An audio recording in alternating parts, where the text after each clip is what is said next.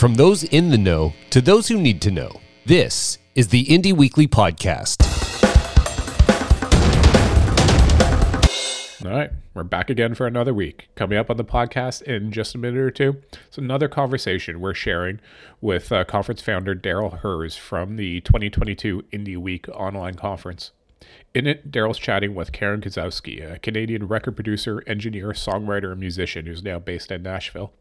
Though Karen comes from Winnipeg's like DIY indie music scene, she's really made a name for herself as a hit maker in country music. Most notably, she's worked very closely with Mickey Guyton, for whom she produced the majority of Guyton's triple Grammy nominated album, Remember Her Name. And Karen is also a co writer on several of the album tracks. With Mickey Guyton, Karen has played the national anthem at the Super Bowl, as well as performed at the Grammy Awards and a bunch of other really high profile spots. It's a really interesting career she's had, especially in recent years. But as always, before we get to this week's conversation, we must first acknowledge that the land on which Indie Week is based is the traditional territory of the Haudenosaunee, Wendat, Anishinaabe, Métis, and Mississaugas of the Credit First Nation. Of course, we must also thank our sponsors and funders. Those are Slaight Music, CD Baby, ACTRA RACS, CMRRA, LyricFind, Bandzoogle, CIMA, City of Toronto, Global Affairs Canada, Ontario Creates, Factor, Seneca College, and the SOCAN Foundation. We must also acknowledge that this project is funded in part by the Government of Canada. Without the support of all of them, we couldn't do the work we do for the music community. So, a big thank you to all those companies, organizations, and government bodies. All right, now to this week's conversation. This is another session I've been really looking forward to. Uh, also, kind of on a personal uh, note, because uh, our guest, Karen Kosowski, uh, I've known for some time, uh, back when I was booking a club called the B Side in Toronto. And I just want to highlight the importance of venues where artists can develop and artists have a stage. Um, B-side was a venue that not a lot of people knew. It was off Queen Street, not on Queen Street, and everybody want was like, "Oh, it's on Queen Street." No, no, it's it's a block off of Queen Street, and um, just like out of that venue also came Rick. Like we had Ricky Tillo, who is like music director for Lady Gaga, Dan Kanter, who is music director for Bieber. Um, Peter Katz, uh, so many artists went through that type of stage. And I just want to say the importance of venues where artists can develop and start. And uh, our guest, Karen Kosowski, also played that stage. And, and that's where I got to know Karen. Um, and since Karen has done amazing things uh, now, well sought after producer and songwriter in Nashville. And uh, I'm not going to say much more. I'm going to let Karen uh, introduce herself and give a little bit of a bio background. well, thanks so much, Darryl. It's great to see you again after all this time. Um, yeah, I uh, I started out, you know, over 20 years ago as a, a singer songwriter because I knew I liked to write songs and I liked to make my own records. And um, at that time, when I was first getting going, I thought, well, I see all these examples of all these singer songwriters going out and performing their own music. So I figured that must be what I'm supposed to do. Um, I had no idea that there were so many different kinds of jobs behind the scenes and the different options that were available. I, I was a little clueless. So I spent a long time um, as a solo artist. And that's when Darryl, you and I met. And uh, I was doing all sorts of things. I mean, I started out in Winnipeg and I was gigging around there and making some records and then I moved to Toronto and you know was gigging around Toronto and and did some touring in the US and you know kind of like wore a lot of hats as an indie singer songwriter myself. Um but that's when I got the love of being hands on with my own recordings and and doing it myself and and really getting into the the technical side of it as well and and um, arranging and all those kinds of things. And so I feel like um, even though it was a very long and winding path that brought me to working behind the scenes and writing for other artists and producing for other artists and not focusing on myself as an artist,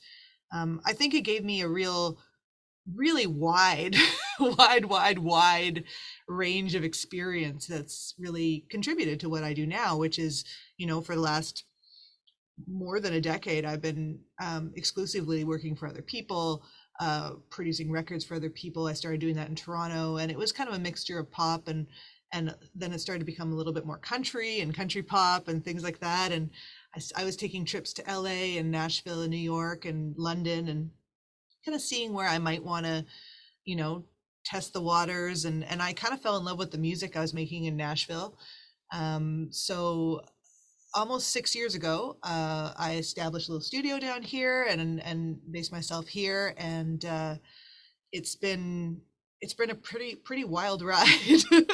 you know, um, in Nashville is a really cool scene where there's a lot of collaboration that happens every single day, and so I was able to um, be writing with people really fast and and immediately kind of be getting to know people and meeting people, meeting publishers, and um, and then I guess some of the biggest things that have happened for me have been the last couple years with um, one of the artists that uh, I established a relationship from near the beginning of my time here in Nashville, um, Mickey Guyton. She and I um, started writing about four or five years ago, and then that led to me producing for her. Um, first, it was like one or two tracks here or there, something for a movie or like that, and then uh, and then it ended up being an EP and a record, and the record was nominated for three Grammys, and uh, we, I played on the Super Bowl with her and the Tonight Show, and it's been it's been a wild ride. Um, and she's amazing, and she's really cool for bringing me out to do those kinds of things as well, because then I get to get a little taste of being back on stage again, which I still I still love to get the opportunity, but I'm glad it's not me as as the front person anymore. So in a nutshell, that's that's me. That's that's who I am, and I'm here in my studio in Nashville right now. Yeah, I got to say it's been uh, really amazing to sort of see the last couple years and all the little announcements that are coming out and like really building that story um, because uh, some people might not know Mickey Guyton here. Maybe um, describe her music and a little bit about her because really groundbreaking is is what's happening. I, I see. Yeah, Mickey. I mean, she's she's a country artist. She's signed to Capitol Records here in Nashville. Um, and uh, I mean, her story um, is a, it's kind of a long one. Like you know, Nashville's a, a ten year town. They say at the best of times, but she's been signed to a major label for ten years and hadn't put out a record and you know had only done a couple things here or there and and when i met her she was kind of in a place in her journey where she um had felt like she had tried being all these other kinds of things that everyone wanted her to be and then when i met her she was ready to say forget it i'm done listening to everyone i just want to say what i want to say and I'm going to say some things that are a little more political, or I'm going to, you know, and if in country music, that could be a real lightning rod, you know? So she was really brave and, and daring and spoke out about a lot of social issues. And um, the songs, I, I mean, the song that kind of started the snowball rolling uh, a couple years ago, back at the very beginning of 2020, was a song that we wrote called What Are You Going to Tell Her? and this is really not usual for country music it's it's very outspoken about um, you know the idea of if you have a daughter you know what do you tell her about growing up in the world and and maybe some inequalities she might experience and and struggles and challenges do you tell her do you warn her do you you know it's sort of a question that that me and Mickey and Victoria Banks and Emma Lee, we all wrote the song together. We were we were talking about it, um, you know, and so we wrote a song on that topic and definitely didn't feel like it was, you know, a radio banger by any means.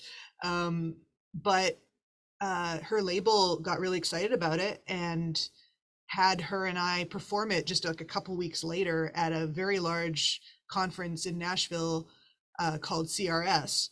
Um, and we played it at the Ryman and I remember Mickey saying she thought this was going to end her career because she's performing a song that's being critical about a bunch of social issues in front of a bunch of radio people.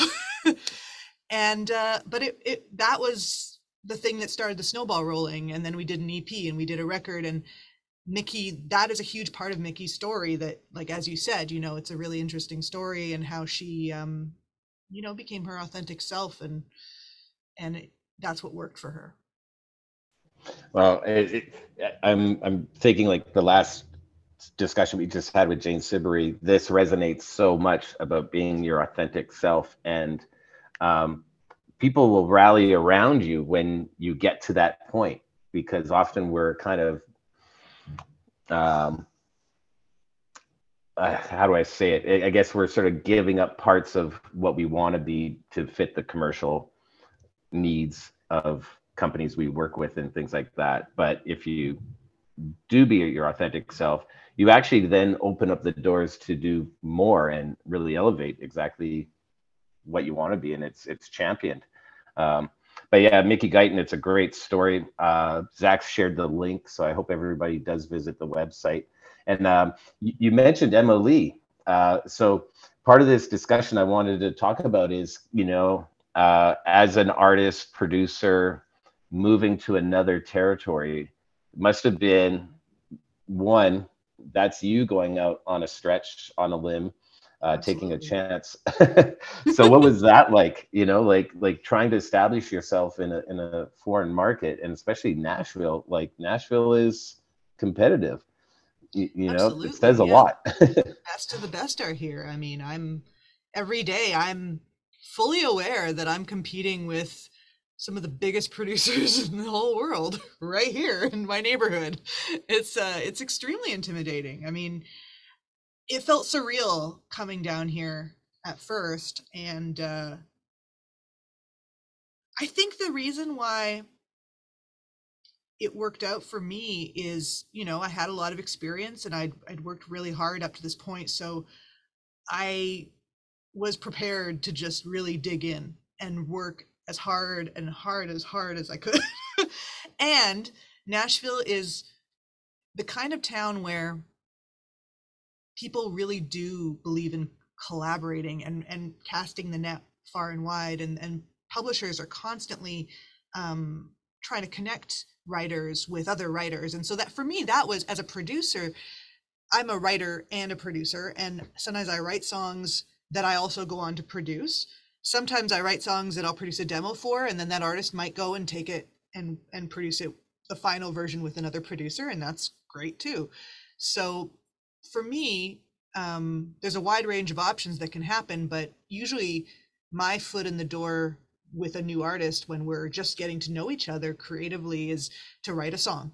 And so to do that that's that's easy. I mean you know the publishers just connect us and we meet and you know my publisher is sony down here sony music publishing and they, they're great. They're always you know i'm always getting to meet some of the new up and comers that are coming up through the ranks here and um, but I wasn't published.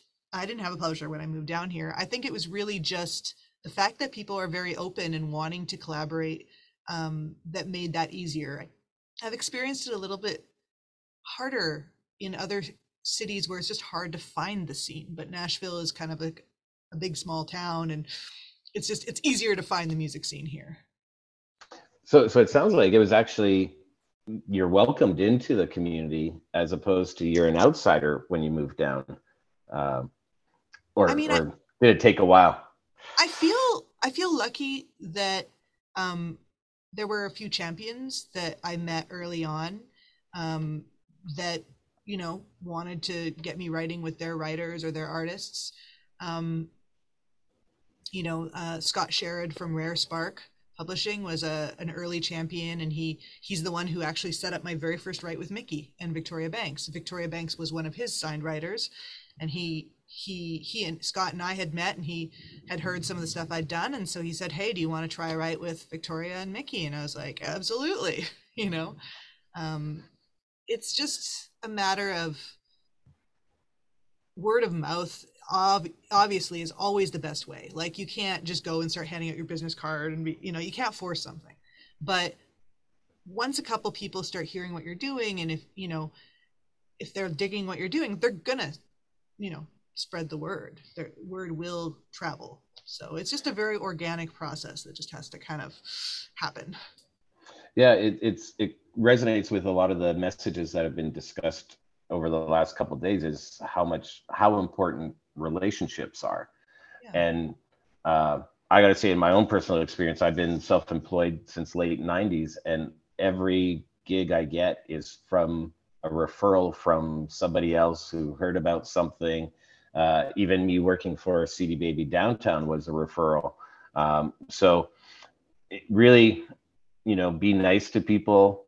Uh, often I say try to help them before they have to help you. Um, helps create those relationships. Um, and and so you you feel lucky in in getting that s- step in. Um, how did you build that relationship prior to that? How did I meet some of those champions? You mean? Yeah, yeah. Again, it was it was a bit of luck and a bit of word of mouth. Like, um, uh, I feel like it was you know one of my co-writers that I had I had written a song with down here who I met through a friend who actually through Emma Lee, she had been down here and she set up some rights for us and I met some co-writers through that and those co-writers had publishers who heard the demo that I did and the song that we wrote. And then, you know, that's kind of how I met them. And then they reached out to me. And it's, it really is just like, that's the strongest way, you know, to, is just, and I guess to answer your question, it stemmed from someone I knew well who at, at the very beginning, Emma Lee was one of the first few people who she had already come down for a couple of trips. She had met some people. So she was connecting me because she believed in what I do. And she, you know, it's very much that kind of a scene. And it stems from also building your own crew. Like Emma Lee was my crew. She and I used to co write all the time in Toronto. We both moved down to Nashville about the same time. So there's, it's really important to look around you and and kind of find your crew that are at your level and that can trickle up but when I came to Nashville, like one thing I was really aware of is not being like, okay, I'm going to go write for Carrie Underwood now. that's just not how it happens. You know, um, they already have their crew. So anytime you're trying to get into a new scene, anytime you're trying to, um, whether it's, you know, other cities or even within your own city and you're trying to just create your, you know, build your reputation and get to know people and create your network, I think it's always important for people to remember how important their current crew is and, and building that up and and then you guys all rise together. And then that that will you know there will be some cross pollination but um but a lot of my opportunities stemmed from long standing relationships that i'd been building for a very long time and people who who knew what i was good at and felt comfortable putting themselves out there to recommend me to other people you know yeah, and em- Emma Lee, she actually played Indie Week before she moved down there, uh, so we, we, we knew of Emma Lee as well. Um, and and it says something like I'm finding that there's more and more Canadians moving to Nashville. Uh, like there's guitar players that are gigging. Uh, w- again, I I, I kind of want to make that comment on, you know, taking that chance and having faith in yourself. Um, it's a tough one you know i moved to toronto on a whim i was in a band and our singer said so uh, we might be breaking the band up i'm moving to toronto and i was like no i'll move without any thought and got rid of everything threw it in a van and drove across country with literally no plan uh, and it's the best thing i ever did. Um, so so can you comment a little bit about that part of it of like really trusting yourself when you're going out on a limb? That's one of the hardest thing and almost I gotta say, so many artists and music industry stories is that. I took a chance. So, so what what were you feeling when when you know I'm I'm going to Nashville and and taking a chance? well, it's funny because like on one hand, like yes, I mean, even when I moved from Winnipeg, Toronto to Toronto, it was the same thing. I packed up my two cats into the back of my Dodge Neon. Through my mom was throwing like hangers from my closet into my trunk, and I drove off through a blizzard to get to Toronto in, in 2001. Um, and I had no idea, you know, what would happen. But uh, yeah, I feel like every time, in my experience, every time I've made a, a major leap of faith, um, I feel like it's paid off. But uh, it's not just like, hey, if you do this, that it's all going to work out. Absolutely not. I mean, I'm I'm a major preparer. you know, it's funny because being in such a risky career like this, I'm actually a very like risk averse person as well. I think I like to over prepare and do as much as I can to because there's so many crazy risks that we take. So for me, I mean, I would say it was a real combination. Everything I've done in my career has been a real combination of taking a big leap of faith, hoping it's going to work out, um, but also the context of of backing it up with working my butt off and you know trying to learn as much as I can and and and never never relaxing and thinking that I know everything. You know, just continually trying to up my game, up my game, up my game all the time. And we'll be back crypto, Web3, blockchain, metaverse. Let's be honest. Most of us don't know what the hell this actually means, but it's important and it's going to affect your music business, your music career. So let's all get past the hype, the buzzwords, and find out what all this stuff you're hearing about is actually going to mean for you and the music industry. Plus, wouldn't it be nice to also connect with innovators, thinkers, the folks leading the way in this tech frontier? Meet us at Screen by Screen from February 7th and 9th. Plus, our online platform also helps you kickstart relationships with other artists, creators, and professionals. So meet us there February 7th and 9th, 2023, Screen by Screen. That is screenxscreen.com. And we're back. It's something to be said to just take that leap of faith without a safety net forces you into uh, I'm 120% committed in what I'm doing because otherwise the option B isn't looking good. true, uh, very true. but you know, like, because I, I feel like I, I feel very similar. Like when I moved to Toronto, I was lucky because I was able, I was working at HMV and I was able to move my job to HMV, but I found myself without a job within six months. So now I'm in Toronto with no job, and it forced me to figure stuff out. And and it's a that's a phrase i've used a lot is well just figure it out. Like the whole music business is figure it out. Definitely. So, so um now what do you see next steps? Like i mean you, you're on a i got i gotta say like i hear your name a lot now. Uh, a lot of people talk about you. Um what, what is the the next steps in future look like? Like what's where do you kind of go okay i'm at this level and like what are your goals? Like i'm just sort of curious you know what, what's next steps? Well i mean i'm always just looking to make music that really excites me. Um and uh so there's a few artists that right now i'm i'm sort of got some things in development with and i mean i'm really just always thinking about like what's going to be the new fun thing to work on you know and um yeah I don't again, it's not like I look at the next, you know, 5 years of my life and say, well, this is what's going to happen here and here and here cuz I know by now that there's just no predicting what's going to happen. Like if you had asked me a year before I came to Nashville if I thought I'd be in Nashville, I had no idea. and if you had asked me, you know, even a, a month before I was writing an arrangement of the Star Spangled Banner for the Super Bowl, that I would be doing that. Definitely not. Was not on my radar. Like, that's the thing about this business is that you just don't know. And I feel like Nashville is one of those towns too where you just sometimes one day you get a call and you're like, whoa, that's happening now. I had no idea I'd be doing that. um, so you just kind of have to like prepare and and i'm always you know like i said i'm always you know trying to like pursue music that excites me and do something something exciting to me and what what do i enjoy and looking for artists to work with that i really connect creatively and we're going to do something cool together. Um and then to kind of like trust trust the universe to figure it out you know? Have you ever had a situation where there was an artist that wanted to work with you that you know might have been a notable artist but you you may may have turned it down or like this doesn't feel right or this isn't the type of music i want to work with.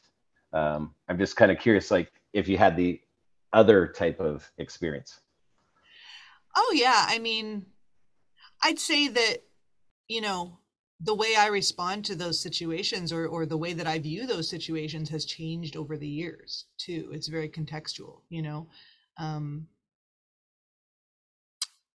I feel like something that you know when you're first getting started, any experience doing anything is really important, and then I feel like you know luckily I feel like I'm in a place where I'm able to try to focus on things that I feel like are where my interests lie, um, you know, more now. Um, if that makes sense, you know. yeah, yeah, and and you're right about if you're getting started. Often you have to say yes to almost everything just to get your name out there, but build connections and also often I find that there's sort of like show that you're willing to to work and do stuff. Because yeah. sometimes when people are turning stuff down you're kind of turned into the oh they say no to everything and hard to work with and and that might be difficult. That's and that's their path to choose as well. Um, but uh, yeah it's just an interesting thing. Um, and i want to sort of circle back to what you said about finding your crew that importance of finding that team that you work with. Um, because uh, you know, friends of mine were part of a marketing group and and they have that type of circle. And I saw that and I was like, how do I get into that circle? How do I get to be part of them? Uh, luckily, with one of them, I was able to, and we did work with like Live Nation for a number of years and things like that. But I find that a lot of people don't understand reciprocal. Like we would hand work to somebody, and then there's an opportunity and they don't call back. And, and like there's a there's a two-way street to building this team. It's, it's keeping taking care of everybody is how i call it. Everybody gets fed. Everybody gets work. Um, maybe talk about you know building your team and building your crew a little bit because it's so important. Yeah i mean i feel like it's something you know that can't be stressed enough that when the time is right for those larger um, companies, labels, publishers, artists, they will find you. Um, I feel like, you know, as an example, um, I've done sometimes talks at, you know, um, talks for different classes for recording, you know, recording schools and things, or, um, and sometimes some of the students reach out to me after wanting to write or collaborate or something. And it's just we're not in the same places in our careers and they're not ready. And the problem is that if you spend all your time doing that but you're putting out putting yourself out there and maybe you're not at the right place yet for those people but you're reaching up there you're skipping you're trying to skip a bunch of steps and that can actually backfire because that publisher or that label they've heard you and now they've got an impression of you. That's the first impression. That's your chance. You had your first impression. And that can yeah from then on they're never going to say to you i'm sorry but you're not there yet. They're just going to be very polite but then they're not going to take your calls after that point. Like you want to be strategic about how you put yourself out there and you want to that that's why looking for the people around you like you know if i'm talking to a class of of students who are looking to get into co-writing and and being writing and be professional writers and write for other artists i would tell them that the best the best thing they could do is look around at the other students in their class they're all wanting to do the same thing and they're all coming from that place and that is what they should be trying to you know build their crew from and and if they all rise to get they can all rise together. I mean i see it in nashville all the time where there's these pockets of people and some of them are the really successful ones but they all came up together you know they all started from nothing together and they all were kind of doing the co-writes and they were the only people that they were writing with at that time. They weren't getting the bigger rights and then gradually one one of them and another one of them started getting more success and they kept writing together because they clicked and gradually that crew becomes oh that's the those are the people who are writing all the hit songs now. But that's how they got there. It's it doesn't it, it's not like someone's going to come and pluck you out. It's that doesn't really happen. It's it's it's definitely you have to look at it like a longer haul. And i know it's not super exciting when you put it that way but it pays off. It just you have to put in that time and you know people people respect that. People have respect for that when you do that. Yeah and, and when you have that crew sort of around you it's almost like a safety like a safe space as well. Like it's easier to take chances within uh, a, you know an area that you feel safe in. And, and i think that that you're all taking that chance together as well. Right. so you're not isolated and alone uh, if that makes sense. Yeah you know? um,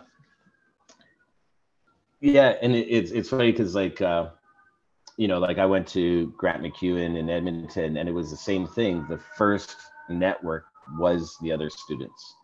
Yeah. um, it, it was the other students and and uh, we called on each other for hey i need i need somebody to play saxophone on this track you know and um, it was really important. And i find a lot of people and then maybe it's this sort of the state of mental health within our industry are sometimes a little bit more hesitant to reach out at, at times and uh, and I know that that's just a factor. I, I teach at Harris and I see that sometimes taking place. So so there is a mental health side of things in the industry right now with artists and um, I think that's why it's important to have conversations like this and also build really safe spaces that everybody's included and and try to build um, confidence to be able to have a voice, I think is really important.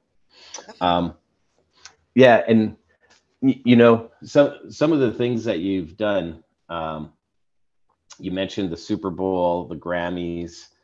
Um, you know, kind of what I was alluding to is like, where do you go from there? Like, like is there some something you re- haven't done yet that you're really looking forward to to achieving? And I'm just sort of curious about that because those are pretty big steps. I gotta say, those are pretty big steps.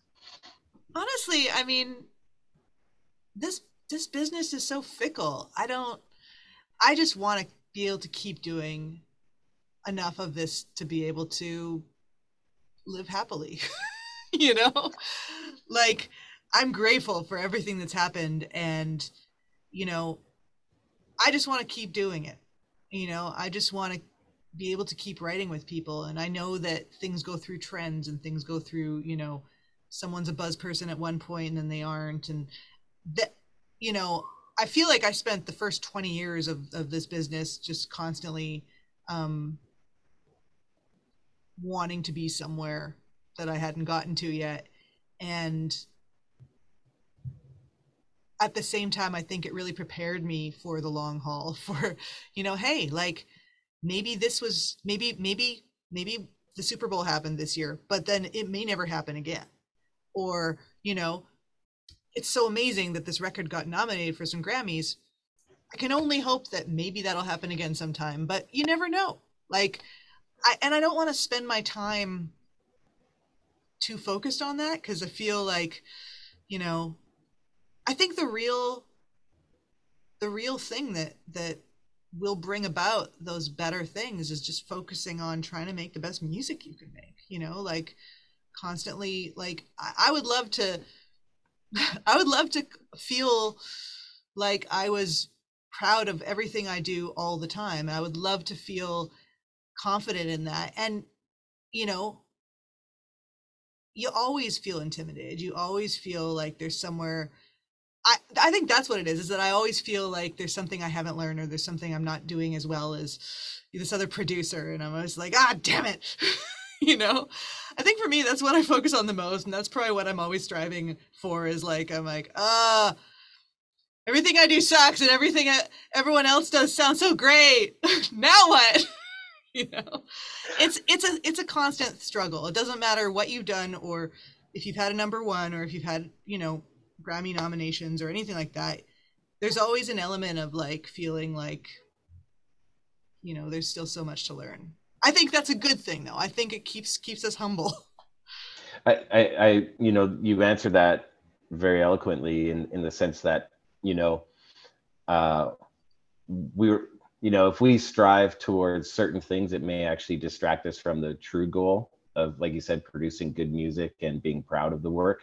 And I think the more we focus on that, other people will recognize it, and and it gets easier. Uh, yeah. But um, you know, you're right. You can't sit on our laurels as everything keeps changing. That it's a constant learning experience as well. And I think when people kind of start going, ah, I'm in a good place, and that's great, but when they stop learning, I think that that can really, you know, put a, a, a, a stop in, in growth and progress, and that could have a real bad impact on their career. Um, now, I, I, wanted to sort of talk a bit about because um, I'm thinking about a point you made about people wanting to kind of skip the steps. Mm. That it, I, it took a bit for me to process. So sorry, I'm going back to it, but uh, it reminded me as I was actually my first time managing a country artist. Uh, oddly enough. Um, and he's a younger younger artist and he's great like fantastic he could write songs no problem his voice was but um, his mom was also present and was like, he should be on the radio. Uh, not quite ready yet, and I don't want to pitch this song yet. No, yeah. he should he should be on the radio right now. And why haven't you pitched it? And I'm like, well, I don't want it to be their first impre- impression of of him because I know there's much better coming in the next few years.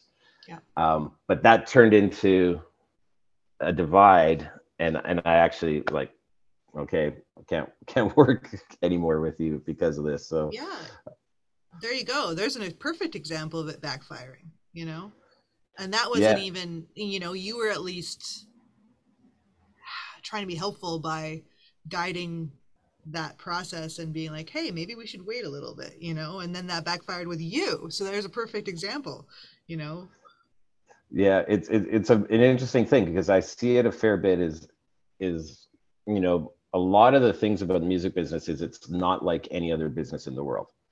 It's, um, you know, you go to school to be a lawyer, become a lawyer. You go to school to be a doctor, become a doctor. And, and there's frameworks there where this is kind of a choose your own adventure process a lot of the times. And, and I think that that's one of the hardest part is there's no real blueprint and it's really define yourself and find yourself in this world of music. Um, yeah. what what do you is do you have any extra comment on that? Because because it really is like a choose your own adventure. It really is. I mean there's no one way that it happens. Um so you know and my path was super long and winding to get to to this point you know i mean i've i've invested you know 25 years into this um there's very few overnight success stories that just you know, there's a lot of working hard in the background. Nashville is known as a 10 year town, you know, that it takes people 10 years to really kind of break through. Um, and I think that's, I think it's true throughout the industry. I think that is one, one truth is that, you know, there's such thing as not being ready for certain opportunities yet.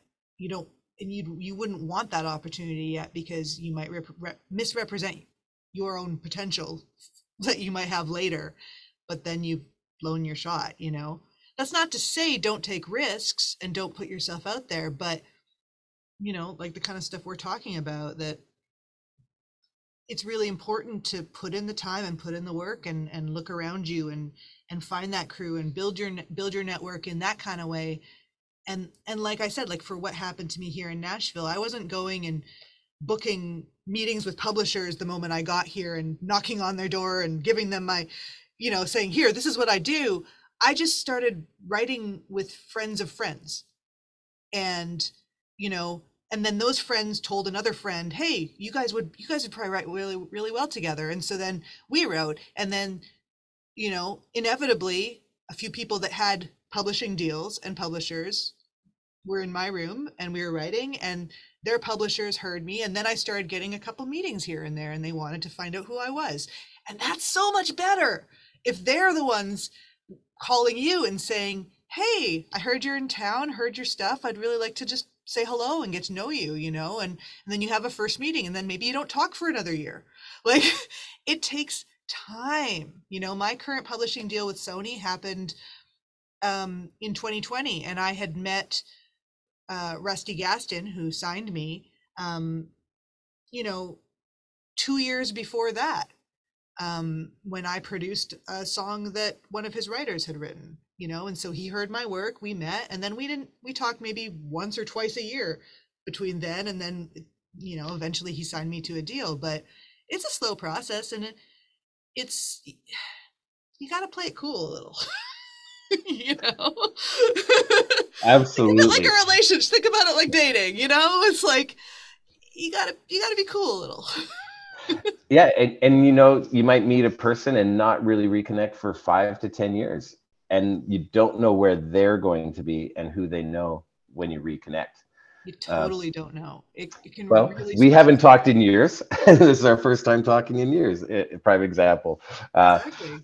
you, you know but uh, you know it's it's funny like i really learned a lot about the power of relationships in the sense that you know i mentioned i worked for live nation. It was i was freelance graphics web guy and i got a phone call on a monday and I, have shared this story before but uh, it's like i get a phone call on monday and it's like i hear you do web and photoshop yeah great do you have a resume no i'm too busy it was out of date no do you have a portfolio not too busy sorry, do you have a website? I was out of date, so I took it down. Like the worst interview phone call ever. And they're like, but you can do Photoshop and web. Yes, great. I'll send you assets and call you back. And uh, I'm this is old days like 2000, I think 2001, something like that, where there's no Google Drive and you had to send one photo per email. And I'm downloading and it's like Rolling Stones, Mariah Carey, and all this stuff. And I'm like, holy shit, this is live, live nation. And and he called me back and he said, So you probably guess it's Live Nation. I'm like, Yeah. And he's like, Okay, but you can do this? Yeah, good, because it's due tomorrow morning. And uh, so the thing was, I got it because I gave the worst impression, but their impression was who they called and what they said. Like they called their friend, who was the best one of my best friends, and they normally would call him. Like that was that circle that they were in.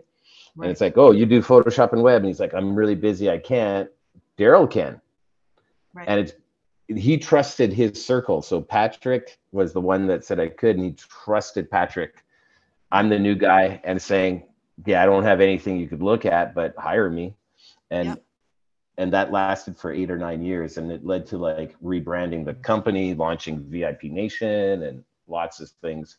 So you just don't know when you're getting a call or from who. Uh, but the more people talking about you, the more calls you're going to get. And the thing about that too is that your friend recommended you because they believed in your work.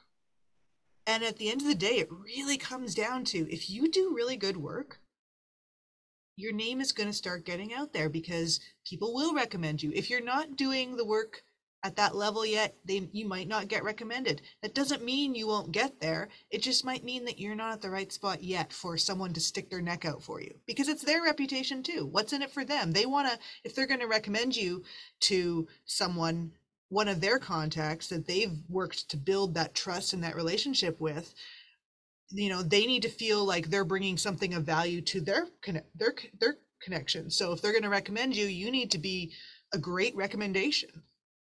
Hey, listener, you're listening to our podcast, which is a recorded session from one of our other online sessions. Every Tuesday, you can tune in and be part of it at 4 p.m. Eastern Standard Time, and that is Toronto time. For those of you listening in from different parts of the world, uh, it's our Indie Weekly, and that means we talk with music industry professionals, artists, all about the music business. It's a great way to connect with others as we have people tuning in from around the world. We encourage dropping links, sharing, DMing, making real connections while learning about the music industry and uh, hearing from music industry professionals. So, once again, that's Indie Weekly every Tuesday, 4 p.m. Eastern Standard Time. That's Toronto time.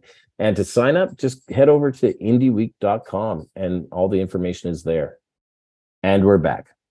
That, that's you made the the biggest point is it's their reputation on the line and yeah. and what it means is if you get a call respect it and if you take it on respect that you're actually it's not just your reputation but it's someone else's reputation that's on the line and if you yeah. don't if you're not a nice person to work with and if you're difficult and if you don't do a good job or respect the work then that goes against the other person and you'll never get a recommendation again. Totally. So so that's huge in this business huge. Um you know so um let me ask you this um covid times. How did you get through those two years um were you still able to produce remotely and and keep things moving and songwriting? Or um, how did that affect your business? I'm just sort of curious how what nashville's was kind of like as well during that because it's a live yeah. town you know? It was well it was interesting for me because i feel like i had a very lucky experience in that the stuff with mickey um like I said, when that snowball started, it was literally a couple weeks before everything shut down. I had already established a, a years long relationship writing and working with her. And when we wrote that one song and performed it at that conference that I mentioned, and that was kind of the thing that, that launched things rolling much faster, um, we already had a well established relationship. And she was very proactive about, okay, well, I want to keep working on this record. I want to keep writing um, so she got proactive about doing Zoom sessions and um, and we worked out, you know, recording remotely. So you know, I gave her a list of stuff to buy. she got a new laptop, she got a microphone, she got an audio interface. I got her set up, and then we did a lot of her record, like a lot of her e- we, her EP and her record, because she, you know, she was stuck in LA. I was in Nashville, um, and uh, you know, a lot of it was her in her bedroom singing into her microphone, and I was controlling her screen through Zoom and running her laptop while she sat back and sang.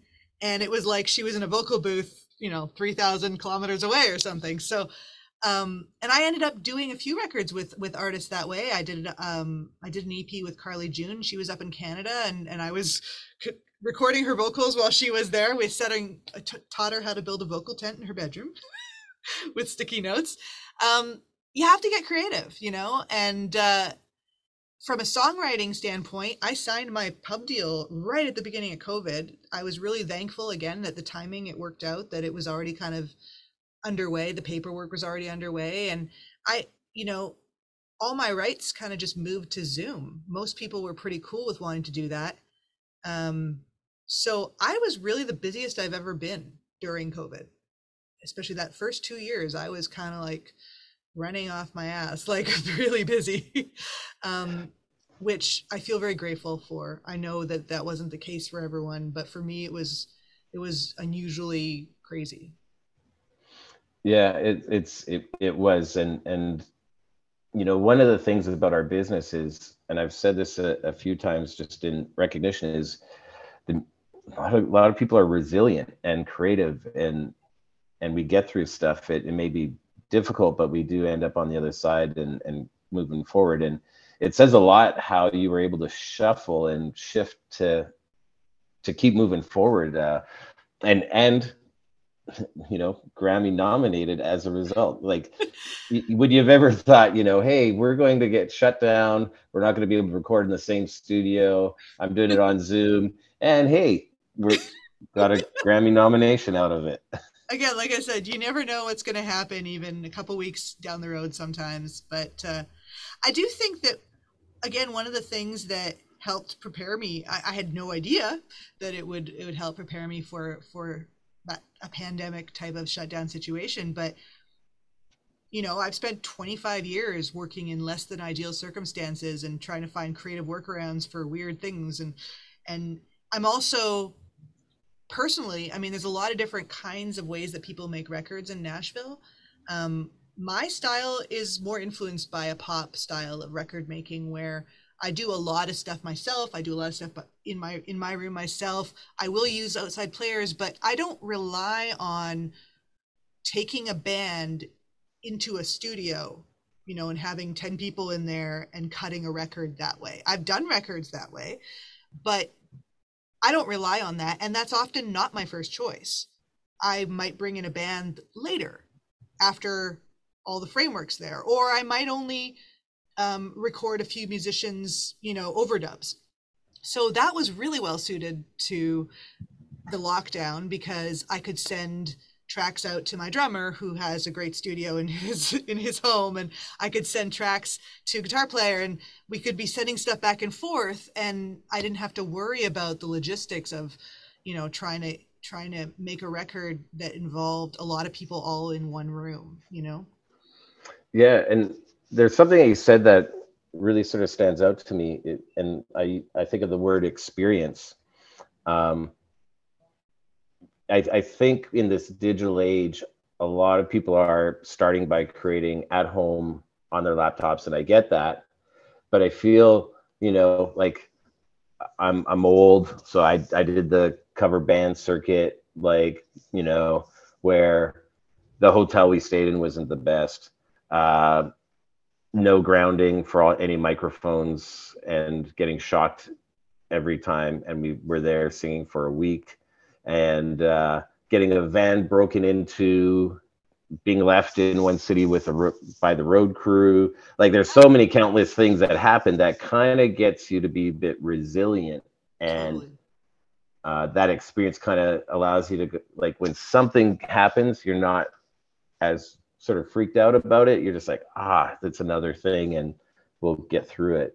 Um, yeah. so i think that's what you kind of resonated it's like you know 20 plus years experience we can we can navigate this. Yeah. And you, you just you you find a way you know? I mean yeah i've i've made records in basements and bedrooms and kitchens and you know all sorts of weird situations that you know you you figure it out and and being creative and and not not being tied to having to be a certain you know must be this this piece of gear all the time and it has to be this way and i must be in this studio and i i can't make a record until i own this microphone or or this particular guitar or or this interface like do it with what you got. And because people are making amazing records on their iphones now. And you know like don't let any of those kinds of out, external things limit you because sometimes having to be creative and having to try things in a weird different way actually is what makes you stand out you know yeah i think that there's a lot of phrases that i've tried to eliminate like oh i'll be happy when or if only i could and just sort of go go forward you know yeah. just this is what i'm doing and and this is what i want to want to do you know um you know we're here online this is Indie Week. We were a festival of 240 plus bands and 24 venues. Like we had to change, and and uh, if anything, we've we've found that this experience is actually really rewarding. We're connecting with people around the world. We're having great conversations, and and we're connecting people. So we have to, you know, adjust. Um, Karen, I got to say, uh, I'm so proud of you. Um, you. You know, uh, I back home in Toronto. I'm in LA right now. Uh, I was going to show this, but I, I am not home. But uh, I found a Karen Kosowski CD release party at the Cameron House poster. so wow. I remember those shows. Uh, and I'm so proud of all the things that you've been doing and watching your story. And Emma Lee uh, is a is a big part. So um, thank you for spending some time with us. Is there any last thing you want to mention to our audience? Or one last tip? I think just follow your passion and don't let all the other stuff get in the way, you know? Go for the thing that gives you the feels. If you're getting the feels from it, someone else is going to get the feels from it. And none of the other stuff matters. If you're not getting the feels, no one's going to care. Give them a reason to care. I love that. Uh, Karen, uh, let's not wait 15, 20 years to talk again. Yeah, Uh, totally. We'll stay in touch. Um, and if I'm in Nashville, I'll probably uh, hit you up for a coffee or something like that. but, uh, Absolutely. Come by the studio. We'll have a bourbon. There we go. the Nashville way. Um, Absolutely. thanks for having thanks. me. I'm really, I'm really honored to be here and talking to y'all. All right, so that does it for this week. Big thanks for listening. Thank you to uh, Karen for having made the time to join Darryl back at Indie Week 2022 for that conversation. As always, you can head over to indieweek.com to see what's coming up. In this case, our next online conference is uh, Screen by Screen happening February 7th and 9th. If you're interested in the world of music and technology, where they intersect, or really just feel like you need to get better versed in where all of this is going, whether it's things like crypto or blockchain or metaverse and all these things you hear about, and, and for a lot of us, don't really understand what they are or at least how they're applicable to our lives and careers. Uh, screen by screen is really the place to uh, you know go do that learn and plan and connect. You know as self-serving as it is for me to say at this point honestly even before i worked at indie week uh, screen by screen i always really enjoyed and found extremely interesting. But um, yeah anyways before we go of course just one more big thank you to our sponsors and funders. This project is funded in part by the government of canada. And we also thank Slaight Music cd baby ACTRA RACS cmrra LyricFind, Bandzoogle, CIMA, City of Toronto, Global Affairs Canada, Ontario Creates, Factor, Seneca College, and the SOCAN Foundation. And uh, lastly, just follow us on social media. Indie Week is out there on Facebook, Twitter, Instagram, and uh, TikTok, and you know, you know the drill. All right, that's enough talking from me. All right, I hope you have a good week. Stay safe. We'll see you back here again next Thursday.